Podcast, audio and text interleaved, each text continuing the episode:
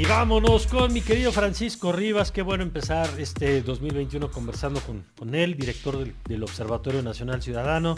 ¿Cómo estás, Francisco? ¿Qué tal, Mario? Un gusto saludarte. Mis mejores deseos para este año, para tus seres queridos y para quien nos escucha igualmente. Igualmente, Francisco. Oye, es increíble que, eh, bueno, no es increíble, es comprensible también que en un año marcado por el COVID, pues hay temas importantísimos que de pronto quedaron en un segundo o tercer plano. Me parece que el presidente, entre el COVID y su propia agenda, pues ha logrado quitar el foco a, uno de los principales problemas de este país, que es el de la inseguridad.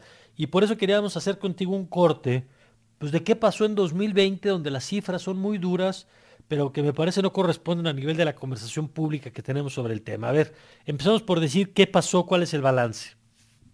Pues mira, lo que pasó principalmente tiene que ver con la pandemia. También en el tema de seguridad, la pandemia fue un factor clave en, el, en un año atípico desde el punto de vista de la incidencia delictiva. Por un lado, los delitos comunes pues se vinieron abajo, uh -huh. cayeron los eh, la, la, incidencia de ellos, pues porque es difícil secuestrar a alguien que está guardado en su casa, porque es difícil extorsionar, engañar a una familia diciéndole tengo a tu familia secuestrado si el familiar está ahí, claro. y es difícil eh, también eh, ejecutar algún tipo de forma de robo, dado que necesitamos la presencia de personas en las calles o la ausencia de personas en las casas para poder llevar a cabo. Entonces, en esos delitos sí fue, sí fue notable, digamos, una disminución. Fue muy notable. Eh, tenemos casos, por ejemplo, en el caso de robo a transeúnte o en el caso de robo en transporte público, descensos marcadísimos. Por ejemplo, en transporte público, en los meses de mayor rigidez del confinamiento, hablamos de abril, mayo, junio, pues tuvimos un descenso de hasta el 75%. Okay. Eso eh, indudablemente hace una gran diferencia. Eh, también porque hay que recordar una cosa, es mucho más fácil ejecutar un robo donde tú tienes una situación de eh, mucha presencia de personas, uh -huh. porque es más fácil que puedas escapar, eres menos visible, etcétera. Claro. Si tú asaltas a una persona en una calle vacía, pues eres más detectable y te, la autoridad te puede seguir a través de cámaras, a través de señalamientos mucho más fácilmente. Entonces, estos factores evidentemente ayudaron a que el comportamiento de 2020 fuera un comportamiento completamente diferente. En el caso del homicidio no es lo mismo. En el caso del homicidio seguimos viendo pues altos índices equivalentes al 2019, que como sabes fue el peor año en materia de homicidio de la historia. Y en el último mes sí hubo un cambio muy extraño. A ver, nada más, último... déjame detenerme tantito antes de que nos expliques este último mes. ¿Es el año con mayor número de homicidios desde que tenemos registro? Pues eso lo vamos a saber hasta el día 20 de enero. Okay. Eh, la autoridad el 31 de diciembre sacó un documento diciendo que había habido una disminución en este año eh, del 0.4% comparado con 2019, lo que sería un eh, estadísticamente no significativo, o sea, es decir, prácticamente uh -huh. casi igual como el año pasado. Pero la verdad es que tampoco podemos decir que sea ni cierto ni falso, dado el hecho de que por un lado los datos oficiales no han salido, por otro lado el documento que nos presentaron carece de todo rigor metodológico.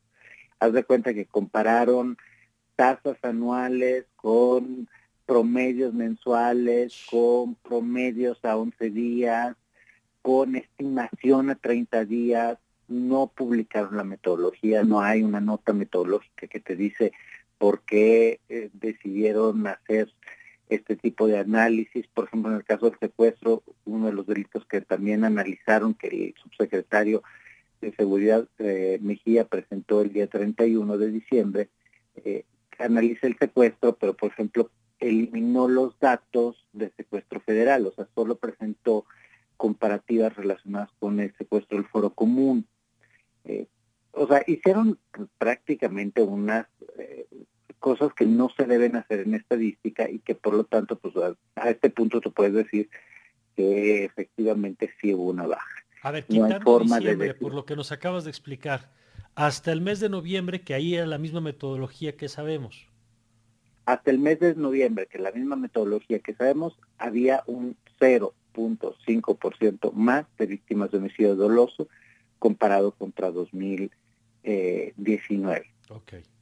En los datos que presentan el 31 nos quisieron presentar otra imagen, la verdad es que no se puede confirmar eh, si efectivamente, por ejemplo, agarraron estimaciones de INEGI comparando con el secretariado ejecutivo, o sea, hicieron cosas que no se hacen, pero bueno, más allá de eso, en diciembre sí parece que hubo una ligera selección en los homicidios, pero de nuevo en los homicidios comunes, es decir, en aquellos en donde eh, pues pueden ser el resultado de un asalto que salió mal, puede ser el resultado de un secuestro que salió mal, es decir, de un o de una extorsión que de repente pues te vienen a extorsionar el negocio y eh, tú te revelas y entonces pues eh, se ejecuta el homicidio que no que no tiene que ver específicamente con los homicidios comunes, pero que no tiene que ver con los homicidios de delincuencia organizada, que son más de venganzas, que son más de generar terror. Esos, pues eh, a lo largo del año siguieron intactos o se siguieron ocurriendo, pero que en diciembre también esos parece tuvo una ligera disminución. Ahora, cuando hablo de una ligera disminución, quiere decir que de todos modos tuvimos más de 70 casos al día. O sea, no, no estamos hablando de que hubo 20, estamos hablando de que hubo 70 casos al día comparado con los 73, 74 que estábamos teniendo en promedio. Entonces, no es hubo una disminución marcadísima. Eso a mí me parece que no da para arrastrar el comportamiento de todo el año pero por eso tenemos que esperar hasta el hasta el 21, hasta el 2021 de este mes para conocer los datos oficiales. Ahora, pero más, allá, sí, sí, adelante, Francisco. Más allá de si es, eh, quedó por ligeramente por debajo, por encima o igual, es decir, si 2020 fue tan malo como 2019, fue el segundo peor año de la historia o de nuevo el peor año de la historia. La verdad lo relevante es que en medio tuviste 15.000 desaparecidos este año que no estamos teniendo en consideración. Y tú sabes muy bien que lamentablemente muchos de esos desaparecidos son personas a las cuales pues ya se les privó de la vida. 15 mil. 15 mil. No, Nunca habíamos tenido un dato tan impresionante como este. Eh, por otro lado, tenemos condiciones muy graves en lo local.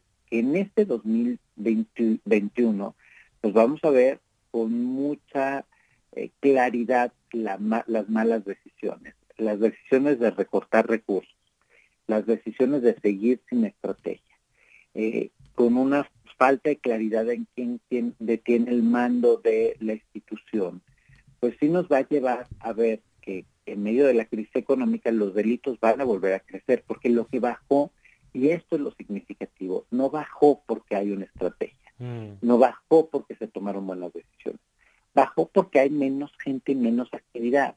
No había forma de que, se, de que no bajase. En todo el mundo bajó. Lo impresionante es precisamente que si, si sí hubiese sido resultado de una decisión, podríamos reconducirlo específicamente a qué.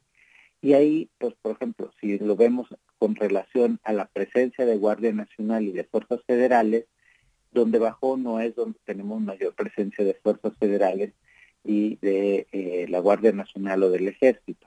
estamos viendo de que las bajas fueron incluso en lugares donde eh, pues, realmente no debería de haber habido bajas. O sea, sí mm. hay cosas que, que no se explican a partir de las decisiones de la autoridad. Son las bajas, son resultado de una pandemia. Punto. Francisco, te saluda Giovanna del Valle. ¿Qué tal, Giovanna? Buenos días. Buenos días. Con esta baja que nos comentas y los factores que implican y sabiendo que hay una alza en los niveles de pobreza, enfocándonos únicamente en México, ¿es lógico o es esperable un repunte de estos casos de violencia para las próximas semanas, meses o cuando termine el confinamiento? Pues nosotros en el año pasado, si recuerdan, iniciamos una campaña de prevención precisamente relacionada con el análisis que hicimos, eh, corrimos modelos que nos hacen ver qué sucede en otros momentos de crisis económica. Mm. Y lo que en México específicamente, porque bien lo señalas, no es igual en todo el mundo, pero en México, cuando hay una crisis económica, hay un aumento de los delitos que hoy eh, son los que bajaron, los robos, los secuestros, las extorsiones. No es reconducible al homicidio, porque el homicidio en nuestro país sí tiene una, una importante connotación de delincuencia organizada. Incluso si volteamos a ver en los últimos 20 años, los homicidios eh, han, las entidades, a excepción de Guerrero, en donde ha habido más homicidios, son los estados más pujantes económicamente, es decir, donde hay mayor bienestar, Baja California, Chihuahua, Nuevo León, Tamaulipas, Coahuila, eh, Guanajuato, no, no son reconducibles a un tema en México, los homicidios de delincuencia organizada, un tema de pobreza y marginación, son otro, otro tema. Pero los casos de robos, en caso de crisis económica, sí es muy evidente cómo se disparan. Entonces, ¿qué es lo que nos preocupa? Que como yo les decía, se tomaron decisiones de recortes presupuestales al inicio, desde el inicio de esta administración y se han mantenido a lo largo de 2019-2020 y para la cuenta pública de 2021, que tienen afectaciones claras y directas a las capacidades de la policía de reaccionar. Ya sé que muchos mexicanos consideran que la policía de nuestro país es mal, es inepta y en muchas y tienen alguna razón. En muchos casos tienen alguna razón, pero la verdad es que también está demostrado, hay modelos que demuestran que la presencia de policía, aún inepta, corrupta, mal equipada, mal capacitada, lo que pueda ser, sí tiene un efecto disuasorio a la hora de cometer delitos. Donde no hay policía es más fácil que se cometan delitos. Entonces, sí tenemos una situación de riesgo para los ciudadanos en este 2021. Bueno, pues yo te agradezco, Francisco, estos minutos y si nos lo permite estaremos conversando, como siempre, a lo largo de los próximos meses. Así, así será, Mario. Mis mejores deseos para ustedes, para el auditorio que nos escucha y que nos cuidemos entre todos. Muchas gracias. Gracias, Francisco Rivas, director general del Observatorio Nacional Ciudadano. Nos vamos a un corte, regresando vamos a platicar del caso Assange. ¿Qué pasa con el